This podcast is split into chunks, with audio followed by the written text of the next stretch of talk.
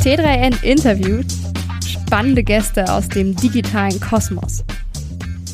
Herzlich willkommen zu einer neuen Folge T3N Interview. Ich bin Stella Sophie Wolzack. Wir sprechen heute über die Cookieless Future und dafür ist Daniel Wolosch bei mir zu Gast. Er ist Country Manager Dach bei RTB House und Daniel, ihr seid ja auch genau spezialisiert auf Retargeting. Ja, genau. Das ist, äh, das ist unser Kerngeschäft, so gesehen. Wie trifft euch eigentlich das aus der Third-Party-Cookies, was für 2024 ja jetzt wirklich kommen soll? Also es ist für uns ein sehr, sehr wichtiges Thema, ohne es jetzt irgendwie unter den Tisch kehren zu wollen. Ähm, natürlich kann man ja auch schon fast davon ausgehen, dass es ein fast existenzielles Thema ist. Ähm, Retargeting hat ja bisher über Third-Party-Cookies funktioniert. Insofern ist das jetzt eine sehr große technologische Umstellung, die erfolgen muss. Ähm, deswegen trifft uns das natürlich stark oder betrifft uns das sehr stark. Wir sind, sehen uns da ziemlich gut vorbereitet in dieser Hinsicht. Deswegen trifft es uns nicht stark, dafür aber betrifft uns stark. Äh, und ich würde sagen, es betrifft auch jeden anderen äh, Marktteilnehmer, der sich auch für das Thema Retargeting interessiert, beziehungsweise Retargeting anbietet oder auch nutzt für sich, also auch die Werbetreibenden. Also so gesehen trifft es ja wirklich jeden, der mit Third-Party-Cookies arbeitet. Jetzt hast du gesagt, ihr seid schon ganz gut vorbereitet. Wie seid ihr denn vorbereitet? Das Thema ist ja schon vor ein paar Jahren angekündigt worden. Es ist jetzt insofern jetzt nicht neu, in Anführungszeichen. Und als es zum ersten Mal angekündigt wurde, war uns schon damals eigentlich klar, es ist für uns ein sehr, sehr wichtiges Thema. Und wir haben auch schon ein äh, Expertenteam intern aufgebaut, welches sich ausschließlich mit diesem Thema befasst hat. Also einerseits wirtschaftlich, technologisch, aber auch ähm, also hauptsächlich te auf technischer Ebene.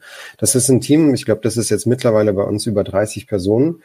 Die haben sich sehr, sehr schnell und sehr intensiv auch mit den verschiedenen Lösungsansätzen beschäftigt, die es damals auf dem Markt naja, nicht gab, aber zumindest mal angekündigt wurden und dann sehr, sehr schnell auf die Privacy Sandbox fokussiert, weil von den Optionen, die besprochen wurden, ist das natürlich die Lösung mit der größten Reichweite. Also eine Lösung, die sehr schnell Reichweite ermöglicht. Und das ist für uns natürlich wichtig, aber auch für unsere Kunden ist es wichtig, dass wir nicht so hohe Einbußen haben, auch was die Reichweite betrifft, denn man geht so ein bisschen davon aus, dass man ein, eine gewisse Einbußen haben wird, was die äh, Targeting-Qualität betreffen wird. Dieses Team, was dann intern sich mit allen möglichen Optionen auseinandergesetzt hat, nachdem sie sich auf die Privacy Sandbox fokussiert haben, ähm, die haben sich auch sehr, sehr stark in der äh, Privacy Sandbox Diskussionsrunde eingebunden und auch in der W3C äh, Konsortiumrunde eingebunden, als es darum ging, äh, Lösungsvorschläge oder Ideen für die Privacy Sandbox eben ähm, zu entwickeln. Und äh, es kamen zwei konkrete größere Vorschläge von uns, die auch in die Privacy Sandbox inkorporiert wurden mittlerweile. Die sind jetzt auch heute in der Private Audience API zu finden. Das heißt, wir haben nicht nur beobachtet, sondern wir haben auch an der Lösung mitgearbeitet und sie quasi mitgeschaffen, gesehen. Du verrätst uns hoffentlich gleich, was genau diese beiden Punkte sind, die ihr damit eingebracht habt. Aber trotzdem würde ich jetzt einmal dich noch fragen, was ist die Privacy Sandbox? Was steckt dahinter? Die Privacy Sandbox ist letztendlich ein ja, neues Framework. Ich drücke es jetzt mal mit einem wunderbaren englischen Wort aus. Es ist ein neues Framework für das Targeting von Usern unter der Berücksichtigung des Datenschutzes, also ein höherer Datenschutzstandard als das, was wir jetzt mit den Third-Party-Cookies haben. Das heißt, mit den Third-Party-Cookies wissen wir eins zu eins, was ein User wo auf welcher Webseite gemacht hat und können genau diese Informationen dann später für Targeting-Zwecke nutzen und einsetzen.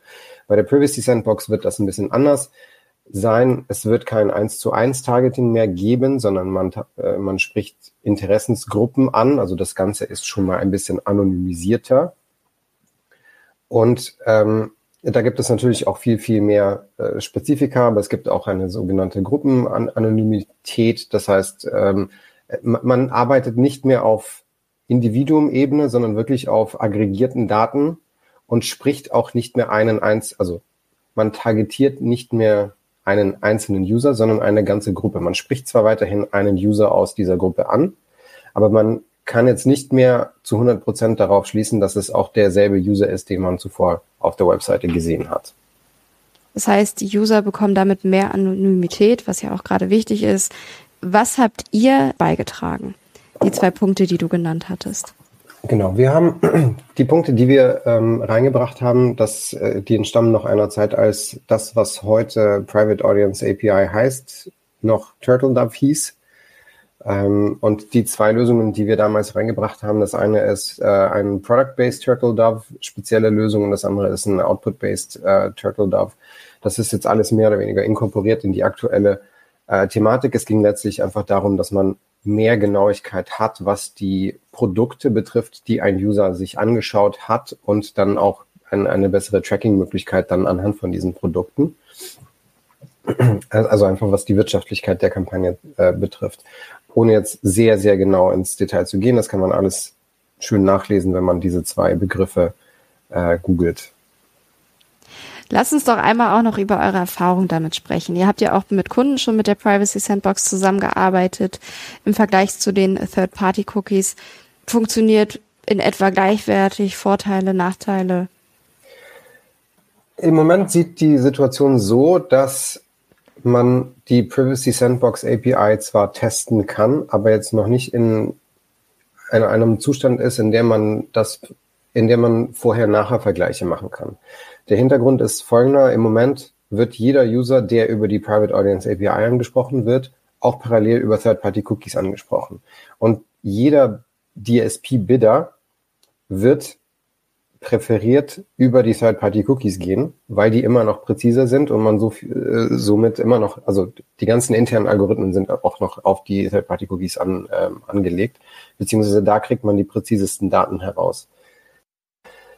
Ähm, wir haben die Private Audience API getestet an sich und es funktioniert. Wir können ähm, also wir können Impressions einkaufen, wir können Impressions ausliefern, wir können Produktempfehlungen machen, wir können äh, Creatives ausliefern mit den Produkten. Also die ganze, ich sage jetzt mal Wertschöpfungskette funktioniert genauso wie sie auch heutzutage mit Third-Party-Cookies funktioniert. Also wir haben da wirklich sehr, sehr vieles getestet. Wir haben diese Interest Groups aufgesetzt, das funktioniert. Wir haben Produkt-Recommendations, Bidding, Reporting, alles funktioniert, wie es funktionieren sollte. Das heißt, wir können sagen, es funktioniert. Was jetzt den Vergleich betrifft, da wird es dann erst ab dem nächsten Jahr so richtig losgehen, wenn man dann User hat, die ausschließlich über die Private Audience API anzusprechen oder ansprechbar sind. Das ist ja genau dieser erste Schritt von, von Googles Roadmap für nächstes Jahr. Das heißt, es wird ein Prozent der User verliert die Third-Party-Cookies. Davon bekommen dann äh, 75 Prozent sind dann über die Private Audience API ansprechbar. Also wir sprechen dann von 0,75 Prozent aller User, vorausgesetzt sie haben eine Chrome-Version, die auch die Private Audience API unterstützt. Das heißt wahrscheinlich im ersten Schritt auch noch weniger als die 0,75 Prozent. Und dann hat man endlich mal ein Szenario, in dem man User hat, die ausschließlich über die Private Audience API ansprechbar sind. Und dann kann man wirklich vorher-nachher Vergleiche machen. Wobei selbst das mit einem kleinen Sternchen Sternchen versetzt. Wir vergleichen ja dann maximal 0,75 Prozent aller User mit dem, mit 99 Prozent der User. Und wir wissen noch nicht genau, wie die Zusammensetzung aus diesem Audience Pool aussehen wird. Das heißt, richtig spannend wird es auch erst, wenn die Menge der User erhöht wird die über Private Audience API ansprechbar sein werden. Wie es im Vergleich aussehen wird, das kann man jetzt im Moment nicht wirklich sagen. Wie gesagt, wir machen auch diese Vergleiche im Moment auch nicht, weil das einfach nicht zielführend ist. Ja, was die Nachteile betrifft, daraus kann man so ein bisschen dann vermuten, dass wir letztlich ein bisschen an Präzision verlieren werden im Vergleich zu jetzt. Wie stark dieser Präzisionsverlust ausfallen wird, das kann ich aktuell beim besten Willen nicht sagen denn wir machen jetzt eben keine Vorher-Nachher-Vergleiche, eben aufgrund dieser Diskrepanz, die es, die es eben gibt. Das heißt, wir vergleichen höchstens 0,75 Prozent der User mit 99 Prozent der User und wir wissen nicht, wie diese 0,75 Prozent aufgesetzt sind, also was äh, von der äh, Gruppenverteilung, ob, die, ob das jetzt repräsentativ ist oder nicht. Äh, und zum anderen, weil spätestens, wenn die Third-Party-Cookies weg sind, macht der Vergleich auch schon wieder keinen Sinn mehr, so gesehen, weil dann Also es wird diese Alternative nicht geben. Es ist dann einfach ein Hard Cut. Es gibt keine Third-Party-Cookies mehr und man muss sich dann mit der neuen Realität abfinden. Ähm, ich gehe davon aus, dass wir irgendwelche Vergleichsrechnungen machen werden, weil das interessiert ja auch unsere Kunden ungefähr, worauf man sich jetzt einstellen muss. Aber das können wir, wie gesagt, erst dann machen, wenn der Anteil der User höher wird, die ausschließlich über Private Audience API ansprechbar sein werden. Das heißt also jetzt mit Blick auf die Privacy Sandbox seid ihr da offen, ihr seid erstmal positiv gestimmt, dass es sie gibt, sie funktioniert und die Erfahrungen mit den NutzerInnen, mit den Kunden, die müssen erst noch gemacht werden. Ja, die Vorher-Nachher-Vergleiche müssen noch gemacht werden, beziehungsweise wir müssen jetzt einfach auch das System wirklich live testen, so gesehen, also innerhalb von echten Kampagnen sozusagen. Und das kann man dann aber auch erst dann machen, wenn die, diese Usergruppe die Third-Party-Cookies nicht mehr hat. Und das soll dann ab Januar passieren. Und das ist dann etwas, was wir dann anfangen werden zu testen. Erstmal auf ähm, übergeordnete Ebene und dann werden wir schauen, welche Tests wir dann auch mit ähm, Kunden und Advertisern konkret machen können. Abgesehen von den Third-Party-Cookies gibt es ja auch die First-Party-Cookies, die werden auch bestehen bleiben. Das sind ja die, die direkt beispielsweise von Webseiten gesetzt werden, von Händlern, von Unternehmen. Was sollte denn da für die Zukunft beachtet werden? First-Party-Daten bzw. First-Party-Cookies gewinnen an Bedeutung in dieser neuen Umgebung. Diese Daten können genutzt werden, um Kampagnen anzureichern, die auf der Private Audience API laufen.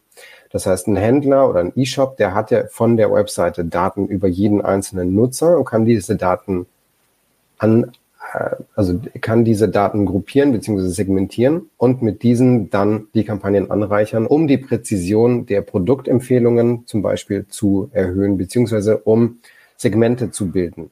Weil wir sprechen ja dann, wir müssen ja dann bei der Ansprache später nicht mehr von User-Ansprache denken, das ist so eine Denkumstellung, sondern von Segmenten. Wir sprechen ja Gruppen an, das ist ja eigentlich nichts anderes als User-Segmente.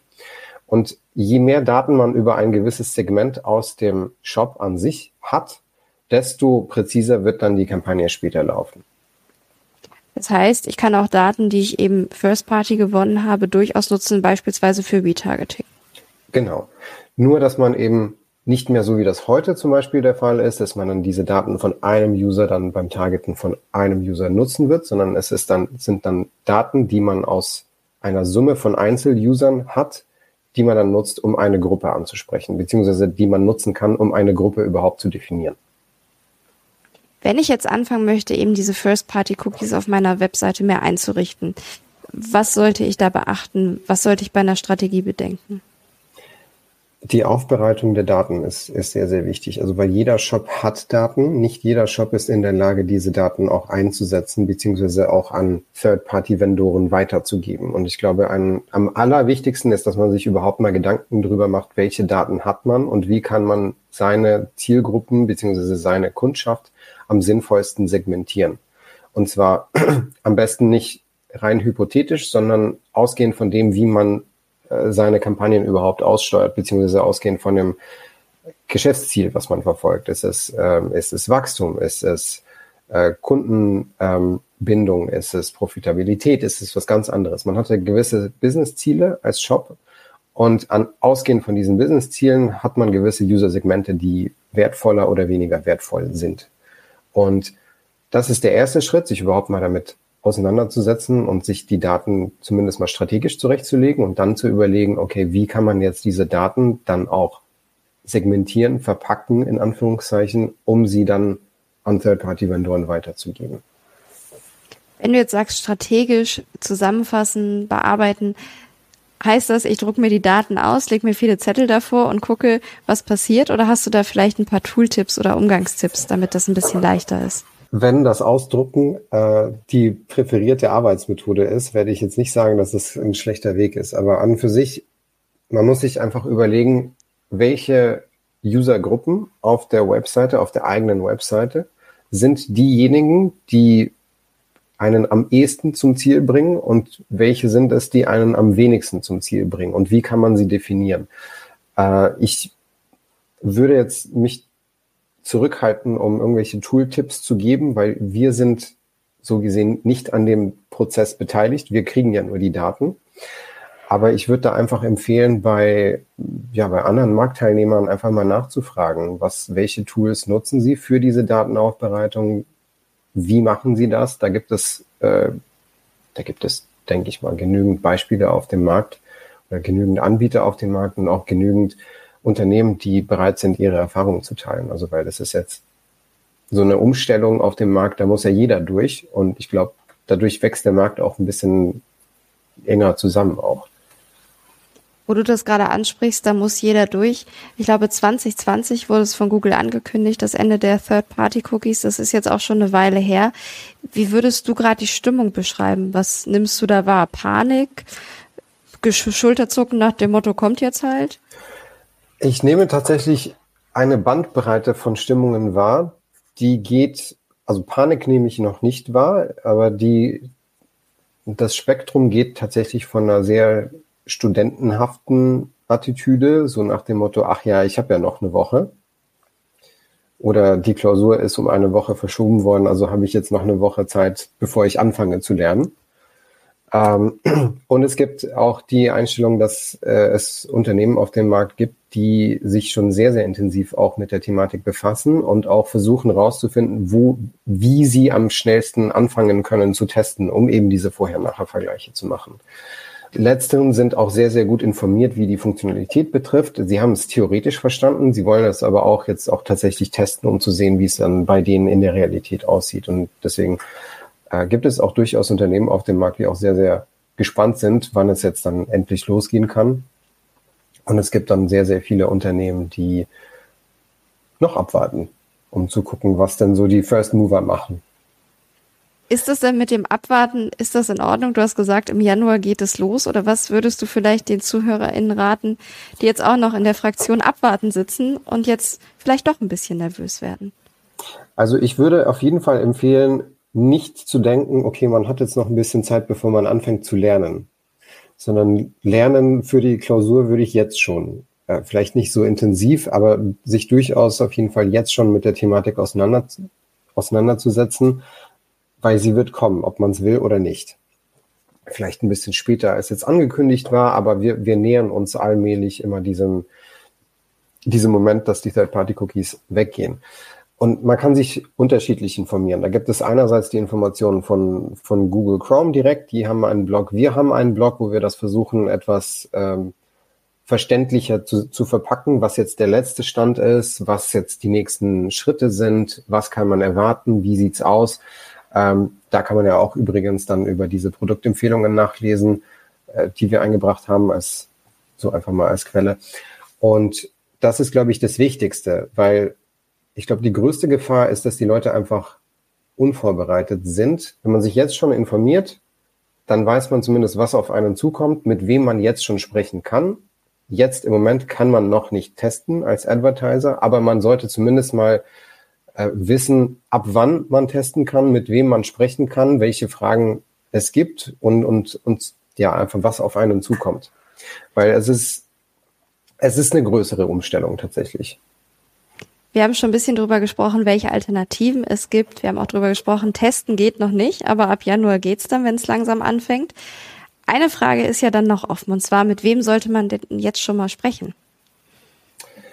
Also man kann mit Google sprechen. Das ist zumindest was das Thema Private Audience API betrifft, das ist die erste Anlaufstelle. Ähm, man kann auch mit uns sprechen, weil wir haben das Thema sehr, sehr stark eben verfolgt und auch mit äh, mit begleitet und auch mit geschöpft sozusagen. Man kann aber auch gucken, wer sonst so in den Pressemitteilungen genannt wird, beziehungsweise bei den ähm, Keynotes auf den vergangenen Konferenzen mit dabei war äh, und, und sehr viel über diese Thematik erzählt. Aber die aller, allererste Anlaufstelle ist natürlich Google. Als zweite würde ich einfach mal aus Zwecken der Eigenwerbung uns positionieren. Wenn es um das Thema Retargeting geht. Lass uns doch nochmal über Alternativen sprechen, abgesehen jetzt von den First-Party-Cookies und der Privacy Sandbox. Was ist mit sowas wie Fingerprinting beispielsweise oder E-Tags?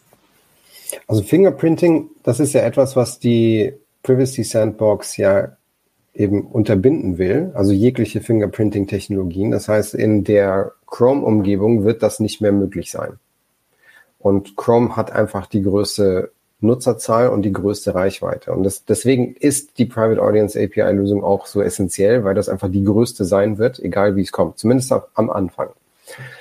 Es gibt eine Vielzahl von ID-Lösungen, zumindest auf dem deutschen Markt. Äh, die haben alle den Vorteil, dass sie natürlich sehr präzise sind und alle den Nachteil, dass sie eine sehr geringe Reichweite haben oder zumindest mal von der Reichweite nicht an das von Chrome rankommen. Es gibt auch kontextuelles Targeting, das gewinnt auch immer mehr an Bedeutung. Es ist so ein bisschen so ein Revival von Contextual Targeting. Jetzt durch die Abschaffung der Third-Party-Cookies. Das wird aber dann weniger Anwendung in Retargeting finden, sondern eher im Upper Funnel, weil man dann einfach über den Kontext an User versucht ranzukommen, die, mit denen man sich bisher noch nicht auseinandergesetzt hat oder die man bisher noch nicht angesprochen hat. Aber das sind dann so die, die größten Alternativen, würde ich behaupten, zumindest Stand heute. Und was dann ab morgen kommt, das wird dann die Zukunft auch noch genauer zeigen. Morgen wahrscheinlich nicht, aber in absehbarer Zukunft dann. Also ab Januar. Genau, ab Januar. Wobei ich, ich sage jetzt mal, ab Januar geht jetzt einfach diese Private Audience API Lösung in die Testphase. Da kommt jetzt erstmal noch nichts signifikant Neues dazu, außer dass man sie jetzt endlich mal auch in größerem Umfang testen kann. Bevor ich noch eine Frage zur Testphase habe, habe ich eine zum Contextual Targeting. Du hast Gerne. gesagt, wird eine Rolle in der Zukunft spielen. Was sollte ich dabei beachten? Ist das eine Ergänzung zur Privacy Sandbox? Steht es ganz für sich? Es ist, naja, also es, es gibt einen Teil von der Privacy Sandbox, der sich auch schon damit so ein bisschen auseinandersetzt. Ähm, es ist äh, das Thema Topics API. Das zielt, zielt eben auf den Upper Funnel ab. Das ist eben eine kontextuelle äh, Targeting-Möglichkeit, die eben ich, ich muss jetzt wahrscheinlich nicht erklären, was kontextuelles Targeting ist, aber die eben einfach über den Content User anspricht, über die Umgebung, in der ein User unterwegs ist. Und darüber hinaus gibt es noch verschiedene andere Anbieter, die kontextuelles Targeting an, anbieten. Ähm, die, der Vorteil wiederum von Topics API wird sein, dass es halt auch schon wieder eine, eine hohe Reichweite hat, beziehungsweise in der Google-Umgebung äh, funktionieren wird. Aber das wird, ich würde jetzt einfach mal sagen, im im Bereich der kontextuellen Lösungen wird es einen größeren Wettbewerb geben, weil da kommt es halt sehr stark darauf an, wie man den Content oder den Kontext eben klassifiziert beziehungsweise auch segmentiert. Wir haben da jetzt auch eine Weiterentwicklung von, von KI dafür jetzt auch noch eingesetzt, ähm, angelehnt an, an den GPT-Boom. Wir haben auch eine GPT-Technologie, die jetzt eben auch in dem kontextuellen Targeting Engine auch mit drin ist für eine bessere semantische Klassifizierung. So ist es richtig. Und da wird es dann letztlich darauf ankommen, wer hat die beste Tech und Reichweite gemeinsam. Also, da jetzt schon mal wahrscheinlich auch wieder an die Segmente denken, auch an die Zielgruppen denken, das Ganze segmentieren. Das läuft ja dann so ein bisschen wieder darauf hinaus. Es wird alles darauf hinauslaufen, dass man eben in Segmente denkt. Bei dem kontextuellen Targeting kommt es dann einfach noch mehr drauf an, welcher Kontext ist denn relevant, beziehungsweise ist weniger relevant und wie kann man diesen auch entsprechend ähm, clustern. Jetzt würde ich aber gerne noch einmal über die Testphase sprechen, weil das ist ja jetzt der, der nächste Step. Was habt ihr euch persönlich da bei RTB House vorgenommen? Wir werden testen. Wir werden testen bis zum Umfallen. Nein, Spaß. Ähm, wir müssen jetzt ähm, wir werden jetzt den Zusammenspiel des gesamten Ökosystems testen können. Also es, es ist ja ein bisschen komplizierter als einfach nur die Private Audience API umzusetzen, was an sich schon kompliziert genug ist. Es, es ist jetzt dann wichtig zu verstehen, weil es geht dann um ein Zusammenspiel von Publisher, SSP, DSP und Webseite, also Domain oder Werbetreibenden, diesen gesamten Kont Kontext oder dieses gesamte Setup zu testen. Darum wird es dann im ersten Schritt gehen. Und dann werden wir schauen, wie, wie stabil das ist, wie, ähm, wie verlässlich die Ergebnisse sind und wie kann man dann äh, die nächsten, also die Test-Roadmap weiterbringen, solange man jetzt erstmal diese äh, 0,75 Prozent der User hat. Denn das ist ein Zustand, das wird jetzt äh, soweit ich weiß, jetzt erstmal für bis zu sechs Monate bestehen bleiben. In, in dieser Zeit müssen wir alle unsere Ergebnisse, Testergebnisse an die Competition and Markets Authority in UK abschicken. die dann wiederum schauen werden, ob die Lösung von Private Audience API auch fair ist, im Sinne von, dass sie keinen Marktteilnehmer bevorteilt, äh, bevorzugt und niemanden benachteiligt. Und die haben dann bis zu 120 Tage Zeit, um das auszuwerten. Das heißt, erst nach 120, spätestens nach 120 Tagen nach Ende von Q2, also das, das heißt, wir sind dann eventuell Ende Q3 oder Anfang Q4, wird das dann eine Auswertung geben, die besagt, okay, das ist eine Lösung, die kann bestehen oder das muss überarbeitet werden. Und je nachdem, wie es dann, wie dann der Ausgang ist, wird, werden sich dann die nächsten Schritte von ähm, der Test Roadmap entwickeln. Wenn die sagen, es ist okay, dann ist die Frage, wie schnell und wann noch mehr User hinzukommen, bei denen Third-Party-Cookies abgeschaffen werden. Äh, wenn die Lösung überarbeitet werden muss, kommt es wahrscheinlich auf den Grad der Komplexität an oder auf, auf den Bereich an, die überarbeitet werden muss. Und dann gibt es eventuell noch eine Verschiebung. Das heißt, diese 0,75 Prozent, von denen du eingangs gesprochen hattest, die werden wahrscheinlich eigentlich den Großteil des Jahres, des kommenden Jahres 2024 erstmal die Anzahl bleiben. Genau, also sechs Monate definitiv. Und wenn diese Competition and Markets Authority die Auswertung schneller macht, dann kann es auch viel schneller gehen. Wenn die innerhalb von 90 oder 30 Tagen feststellen, es ist alles sauber, es ist alles in Ordnung, dann sind wir noch mitten in Q3. Dann kann diese ganze Phase viel schneller gehen. Das heißt, man sollte auf jeden Fall bereit sein, dass mitten im nächsten Jahr, in der zweiten Hälfte, der Prozess beschleunigt wird. Wenn du jetzt sagst, bereit sein, was heißt das für ein Team? Was heißt das für ein Unternehmen? Man sollte auf jeden Fall mit Anbietern jetzt schon arbeiten, die vorbereitet sind auf diese Umstellung. Das Gefährlichste, was man jetzt macht, oder das Gefährlichste, was man jetzt machen kann, ist auf Anbieter zu setzen, die in einer Abwartestellung sind.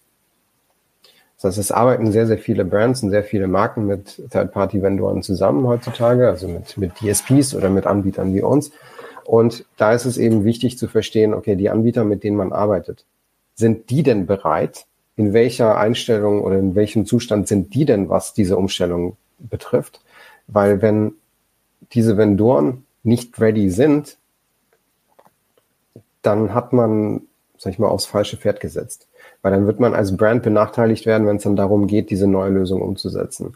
Ja, wir, wir sind da auch ein bisschen spannender, was unsere Readiness betrifft, weil einerseits haben wir das schon alles getestet und andererseits haben wir durch die äh, zugrunde liegende Technologie, die wir einsetzen, also nämlich das, das Deep Learning, was wir im, in der DSP einsetzen, auch ein bisschen mehr Flexibilität, weil das ein System ist, was aus Beobachtung lernt und wir somit nicht vorhersehen müssen, vorhersehen müssen, wie die Daten dann später aussehen werden. Wir müssen aus DSP-Perspektive einfach sicherstellen, dass ein Datenfluss reinkommt. Das haben wir auch sichergestellt. Und den Rest macht eben äh, der Kern des, äh, des Algorithmus. Das heißt, es wird dann verstehen, welche Datenpunkte hat man, welche sind relevant, welche weniger, um dann eben eine präzisere Aussteuerung zu machen. Und das sind genau die Sachen, die muss man dann bei seinen Partnern erkunden. Was, was nutzen sie? Was, wie sind sie aufgestellt und wie hoch ist die Wahrscheinlichkeit, dass sie diese Umstellung richtig hinkriegen werden? Und im Umkehrschluss bedeutet das jetzt erstmal der Aufruf, auf jeden Fall diese Fragen zu stellen an die entsprechenden Partner. Und wenn sich dann rausstellt, das ist jetzt gerade so eine Wartestellung, in der sie sich befinden, wahrscheinlich noch rechtzeitig wechseln, neu, neue Partner finden, um eben gut aufgestellt zu sein für den Januar. Genau, vielleicht noch nicht zwangsweise wechseln, aber definitiv auch andere Partner anzuborden, die besser oder die zumindest jetzt ähm, so aussehen, als würden sie besser aufgestellt sein. Weil dann hat man einfach eine gewisse Risikominimierung erreicht. Das ist so ein bisschen wie beim Investment. Das ist nicht das Beste, alles auf, äh, ich sage jetzt mal, auf ein Investment zu setzen, sondern man muss das Portfolio ein bisschen ähm, diversifizieren, um das Thema Risk-Risikomanagement äh, anzusprechen. Und genauso ist es hier. Wenn man über mehrere Partner arbeitet, ist die Wahrscheinlichkeit, dass einer von denen das richtig hinkriegt, höher, als wenn man nur mit einem arbeitet. Jetzt habe ich zum Abschluss noch eine Frage, die tatsächlich mal nicht in die Zukunft, sondern in die Vergangenheit guckt. Mich würde es nämlich interessieren, ihr wart ja echt früh dabei. Also ihr habt ja nicht diese Wir warten Abstellung gehabt, sondern seid eher nach vorne mit ausprobieren, wir wollen dabei sein, wir wollen mit Google zusammenarbeiten. Was hat euch da angetrieben? Ich würde sagen, ein, ein gewisser Pragmatismus einfach, weil Chrome ist einfach, also wir, wir sind eine Firma, die arbeitet international. Das heißt, ich vertrete unseren Dachraum, aber wir arbeiten international überall. In USA, in Asien, in Afrika, in also ganz Europa, eigentlich Australien, also wirklich alle Kontinente decken wir ab. Und wir sind natürlich interessiert an Lösungen, die eine große Reichweite beziehungsweise einen großen Impact haben. Und als Chrome angekündigt hat, dass sie diese Umstellung machen werden, war für uns klar, okay, es, es gibt keinen Weg dran vorbei, deswegen müssen wir uns mit dieser Thematik befassen, weil es für uns einfach international eine sehr, sehr große Reichweite ist. Und da ist es einfach besser, wirklich von Anfang an aktiv dabei zu sein, als sich auf etwas zu verlassen, was andere äh, vorbereiten. Also es, ich würde einfach sagen, es ist ein rein, rein pragmatisch existenzieller Ansatz gewesen. Und jetzt aber die letzte Frage, die wirft natürlich doch noch einen Blick in die Zukunft. Womit rechnest du? Mitte des Jahres heißt es auf einmal, oh, die Lösung ist nicht sauber und wir machen einen ganz, einen ganz großen Schritt zurück und fangen nochmal von vorne an? Oder glaubst du, nee, vielleicht mit einer kleinen Anpassung wird das dann schon die Privacy Sandbox der Weg in die Zukunft sein? Ich denke, es wird eher vielleicht nicht eine, sondern mehrere kleine Anpassungen geben, aber jetzt das große Konstrukt an sich steht schon seit so langem. Da hat ja theoretisch auch jegliche äh, Instanz die Zeit gehabt, auch das zu überprüfen, wobei natürlich nicht zu testen. Aber ich gehe davon aus, dass es, äh, aber das ist auch wirklich meine persönliche Meinung, äh, dass, dass es eher ein paar kleinere Anpassungen geben wird als einen komplett großen Schritt nach hinten. Weil es ist, oder ich sag mal so, da muss man wahrscheinlich differenzieren zwischen zwei Thematiken, der Abschaffung der Third-Party-Cookies und der Einführung der Private Audience API oder wie auch immer diese Lösung dann später heißen wird.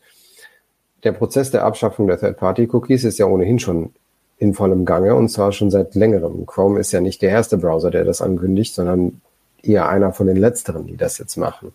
Und das andere ist, ist was dann als Alternative dazukommt. Und die kann, da kann es einfach sein, dass diese Alternative noch ein bisschen Zeit braucht, bis sie dann auch ausgereift ist und auch wirklich bereit ist für die Live-Umgebung. Aber der Prozess läuft. Das klingt doch eigentlich ganz zuversichtlich. Da würde ich sagen, wir nehmen aus dem Gespräch mit keine Panik, aber frühzeitige Vorbereitung, damit nicht auch hinten raus dann doch noch Panik entsteht. Genau. Denn wer Lieber vorbereitet Daniel, ist, ja. Entschuldigung. Nee, sprich ruhig aus. Ja, denn wenn man vorbereitet ist, ist man einfach wesentlich besser aufgestellt. Dann kann man agieren, anstatt zu reagieren.